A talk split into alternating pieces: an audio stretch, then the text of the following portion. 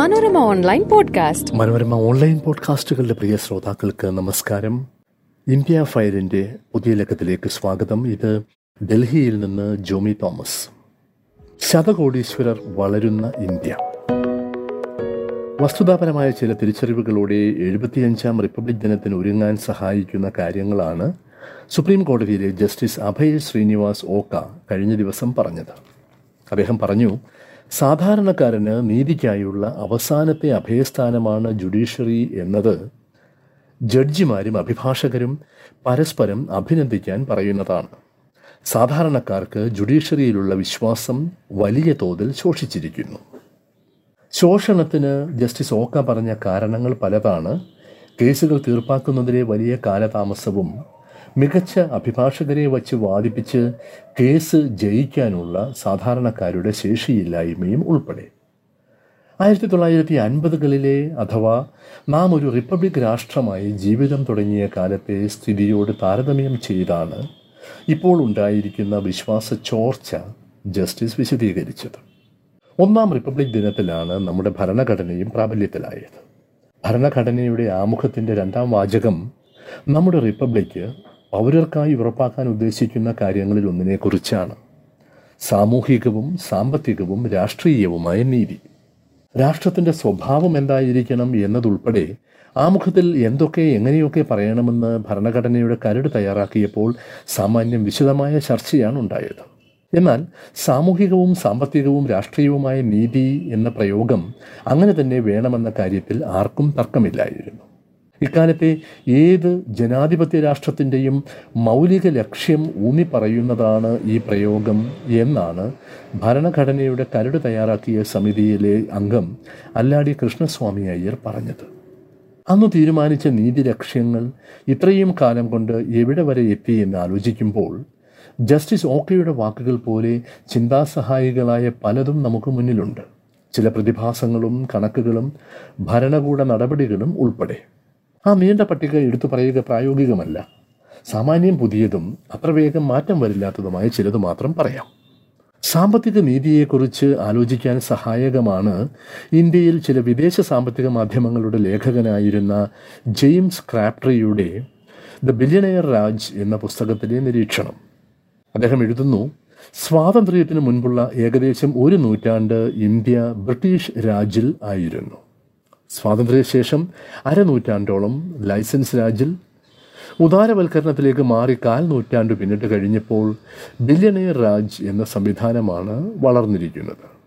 ശതകോടീശ്വരന്മാരുടെ അഥവാ ബില്യണർമാരുടെ രാജിൽ രാജ്യസമ്പത്തിന്റെ അൻപത് ശതമാനത്തോളം ജനസംഖ്യയിലെ ഒരു ശതമാനത്തിന്റെ കൈകളിലായി നിർധനർ കൂടുതൽ നിർധനരായി. ഇപ്പോൾ റഷ്യൻ മാതൃകയിലാണ് ഇന്ത്യയിലെ കാര്യങ്ങൾ എന്ന് വാദിക്കുമ്പോൾ ജെയിംസ് ക്രാപ്റ്റ് എടുത്തെഴുതുന്നത് റിസർവ് ബാങ്ക് ഗവർണറായിരുന്ന രഘുറാം രാജന്റെ ഒരു ചോദ്യമാണ്. റഷ്യയിലേത് പ്രഭുവർഗ ഭരണം അല്ലെങ്കിൽ ഒലിഗാർക്കി ആണെങ്കിൽ ഇന്ത്യയെയും അങ്ങനെ വിളിക്കുന്നതിനെ എത്ര നാൾ വൈകിക്കാനാവും? മേൽപ്പറഞ്ഞ പുസ്തകത്തിലെ വാദങ്ങളുടെ സഹായത്തോടെ ആലോചിക്കുമ്പോൾ നമുക്ക് മനസ്സിലാകുന്ന പല സംഗതികളിലൊന്ന് ഇതാണ്.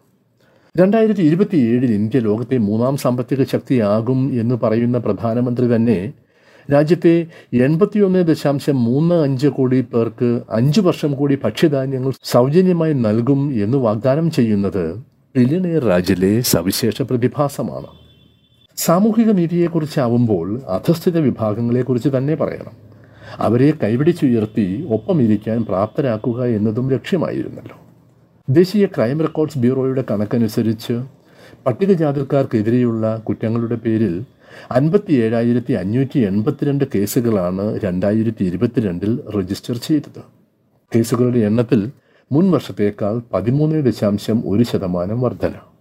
പട്ടികവർഗക്കാർക്കെതിരെയുള്ള കുറ്റങ്ങൾക്ക് പതിനായിരത്തി അറുപത്തിനാല് കേസുകൾ മുൻ വർഷത്തേക്കാൾ പതിനാല് ദശാംശം മൂന്ന് ശതമാനം കേസുകൾ കൂടുതൽ.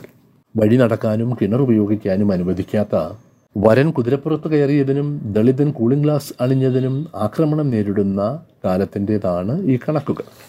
രാഷ്ട്രീയ നീതിയെ അക്ഷരാർത്ഥത്തിലെടുത്താൽ ഒരേ സമയം ഏറ്റവും കൂടുതൽ പ്രതിപക്ഷ എം പിമാർ പുറത്താക്കപ്പെട്ടു എന്നതാണ് പാർലമെന്റിന്റെ കഴിഞ്ഞ ശീതകാല സമ്മേളനത്തിന്റെ ചരിത്രപരമായ പ്രത്യേകത.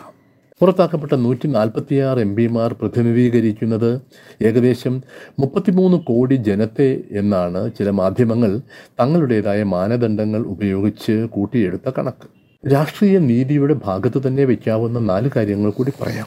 ഒന്ന് മതാടിസ്ഥാനത്തിൽ വേർതിരിവുള്ള പൗരത്വ നിയമത്തിന്റെ ചട്ടങ്ങൾ തയ്യാറായെന്ന് രണ്ടാഴ്ച മുൻപ് കേന്ദ്രം പറഞ്ഞു. ലോക്സഭാ തിരഞ്ഞെടുപ്പിന് മുൻപ് ഈ ചട്ടങ്ങൾ വിജ്ഞാപനം ചെയ്യുമെന്നും. രണ്ട് ജമ്മു കശ്മീരിന്റെ സംസ്ഥാന പദവി എത്രയും വേഗം തിരികെ നൽകണം എന്ന് സുപ്രീം കോടതി പറഞ്ഞിട്ട് അൻപത് ദിവസം കഴിഞ്ഞു.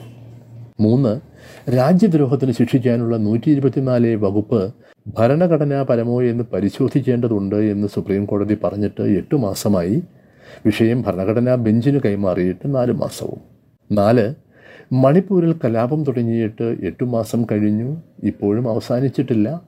മൊത്തം മരണസംഖ്യ എത്രയെന്ന് സർക്കാർ അവസാനം പറഞ്ഞത് കഴിഞ്ഞ സെപ്റ്റംബർ പതിനഞ്ചിനാണ് രാഷ്ട്രം റിപ്പബ്ലിക് ആകുന്നതിന് ഇരുപത്തിയേഴ് വർഷം മുൻപ് ജനിക്കുകയും തൊഴിലാളികളുടെ അവകാശങ്ങൾ സംബന്ധിച്ച കേസുകൾക്ക് മുൻഗണന നൽകുകയും ചെയ്ത ശ്യാമള പപ്പു എന്ന അഭിഭാഷകയുടെ സ്മരണാർത്ഥം നടത്തിയ പ്രഭാഷണത്തിലാണ് സാധാരണക്കാരിൽ നിന്ന് ഏറെ അകന്നുപോയ നീതിപീഠങ്ങളെക്കുറിച്ച് ജസ്റ്റിസ് ഓക്ക പറഞ്ഞത്.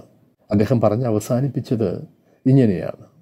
നീതിക്കായി കോടതികളെ സമീപിക്കാൻ താല്പര്യമില്ലാതായ പൗരർ അനീതി നിശബ്ദമായി സഹിക്കുന്നു.